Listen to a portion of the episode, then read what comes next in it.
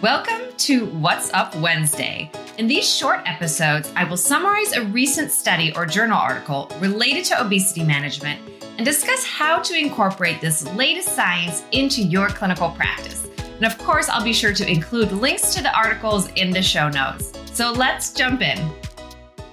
Hello, friends and colleagues, and welcome back to the Gaining Health Podcast. It's me, your host, Karli Burridge, and we're back for another episode of What's Up Wednesday. So, today we are going to discuss a new clinical practice statement or CPS statement that was released in the journal Obesity Pillars, which is the official Obesity Medicine Association journal. And the title of this clinical practice statement is Obesity, Diabetes Mellitus, and Cardiometabolic Risk, an Obesity Medicine Association Clinical Practice Statement 2023. And this was first published on 20, uh, January 27th, 2023. And the authors are Harold Bays, Shagun Bindlish, and Tiffany Lowe Clayton. So, this review is intended to assist clinicians in the care of patients with the disease of obesity and type 2 diabetes. This clinical practice statement provides a, simplifi- a simplified overview of how obesity may cause insulin resistance, prediabetes, and type 2 diabetes, and it provides an algorithmic approach towards treatment of a patient with obesity and type 2 diabetes with a treat obesity first as a priority. They state that the treatment of obesity and type 2 diabetes might best focus upon therapies that not only improve the weight of patients, but also improve the health outcomes of patients, such as cardiovascular disease and cancer. And that patients with obesity and type 2 diabetes should optimally undergo global cardiovascular risk reduction using things like healthful nutrition and physical activity, weight reduction, smoking cessation, as well as optimal control of glucose, blood pressure, and blood lipids.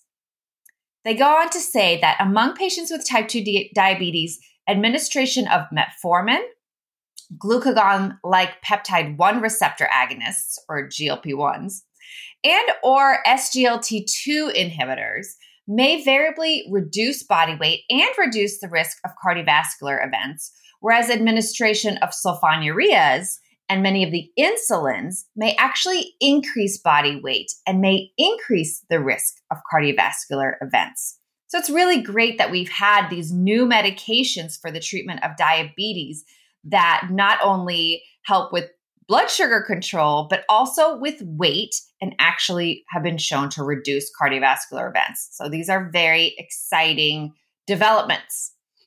So, next, I'll go over the top 10 takeaway messages that they have in this CPS statement regarding obesity and elevated blood glucose. They say that the adiposopathic consequences of obesity may promote hyperglycemia and the development of type 2 diabetes mellitus and that higher doses of among more effective anti-diabetes medications are undergoing cardiovascular disease outcome trials to determine potential cardiovascular outcomes benefits when specifically used to treat obesity okay especially some of these newer highly effective anti-obesity medications so we have some of these cardiovascular outcome trials already showing benefit for diabetes. We do not have them yet for obesity, but that is in the works, and hopefully we'll have those soon. So here are their top 10 takeaways. One, the disease of obesity may have adiposopathic consequences that promote hyperglycemia. So, prediabetes or type 2 diabetes. And by the way, in case people are not familiar with the term adiposopathy, um, you'll hear it frequently. And it basically means that sick fat disease, right?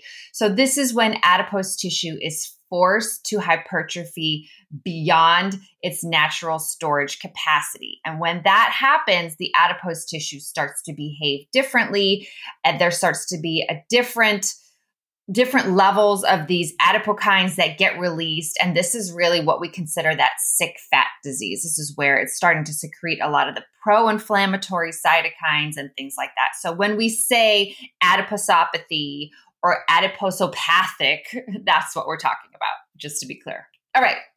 Number two, type 2 diabetes is a major risk factor for cardiovascular disease. We know that, right? Number three, cardiovascular disease is the most common cause of morbidity and mortality among patients with obesity and type 2 diabetes, as it is for the general population. Number four, patients with obesity and type 2 diabetes should optimally undergo global cardiovascular risk reduction with those means that we mentioned earlier the nutrition, physical activity, weight reduction, smoking cessation, and optimal control of glucose, blood pressure, and blood lipids.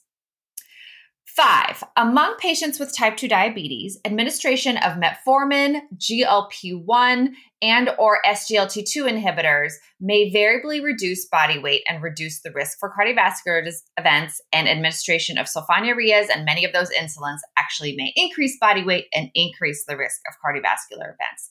Very important for us to be aware of that, especially for people who might not be as up to date and might still be using a lot of the sulfonylureas or insulins, we really want to get away from that, right? And the diabetes guidelines support that as well. All right, number six. Some GLP 1 receptor agonists are indicated to treat type 2 diabetes and reduce major adverse cardiovascular events, or MACE, in patients with type 2 diabetes and established cardiovascular disease. So, liraglutide, semaglutide, and dulaglutide have all shown that.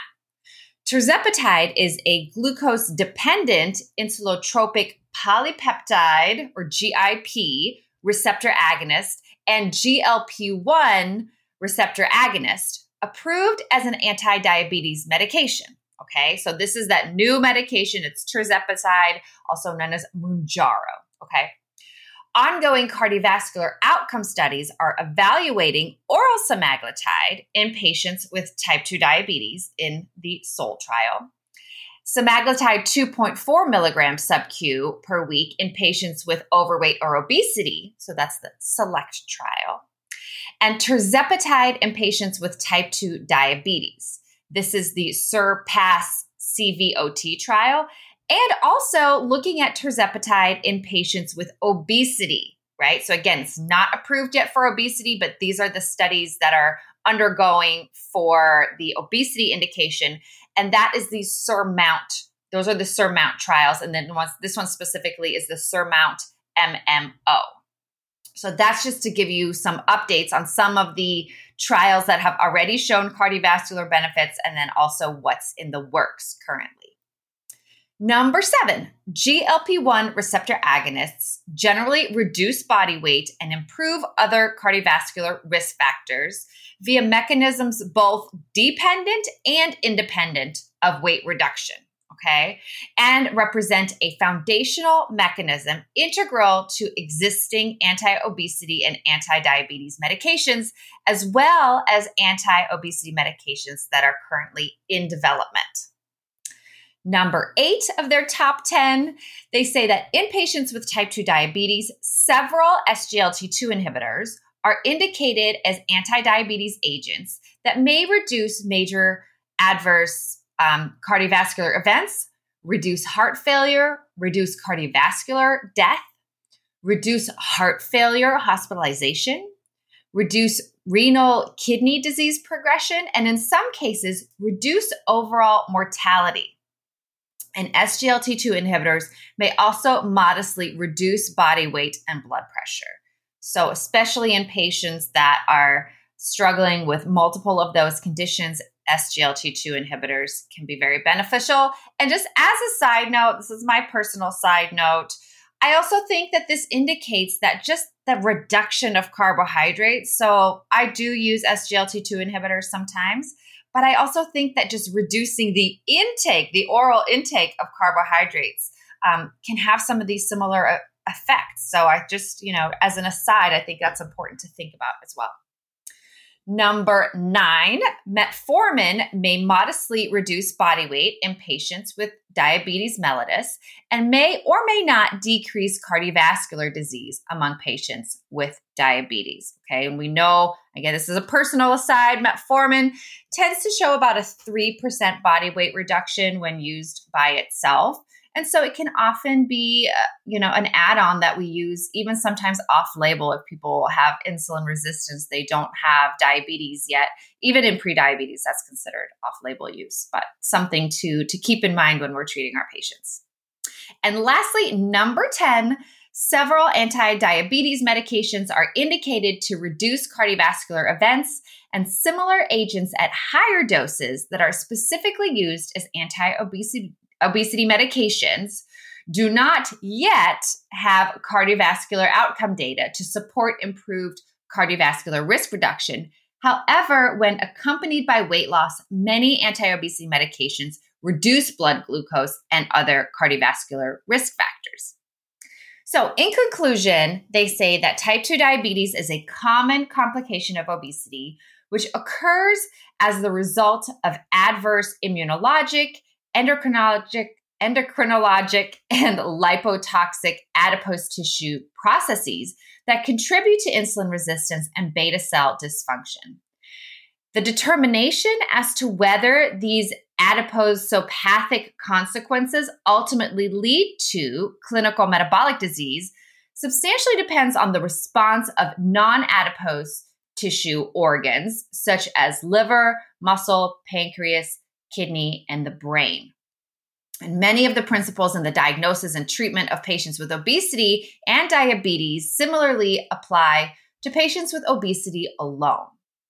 So, preferred anti obesity therapies for the treatment of patients with obesity and type 2 diabetes include those that reduce body weight, improve glucose levels and other metabolic parameters, and improve health outcomes such as cardiovascular disease.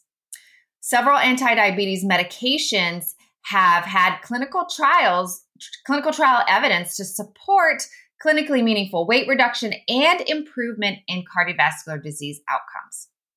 And ongoing clinical trials are evaluating the potential cardiovascular disease benefits of tirzepatide and semaglutide in patients with obesity but without diabetes mellitus. So that is something that we have to look forward to.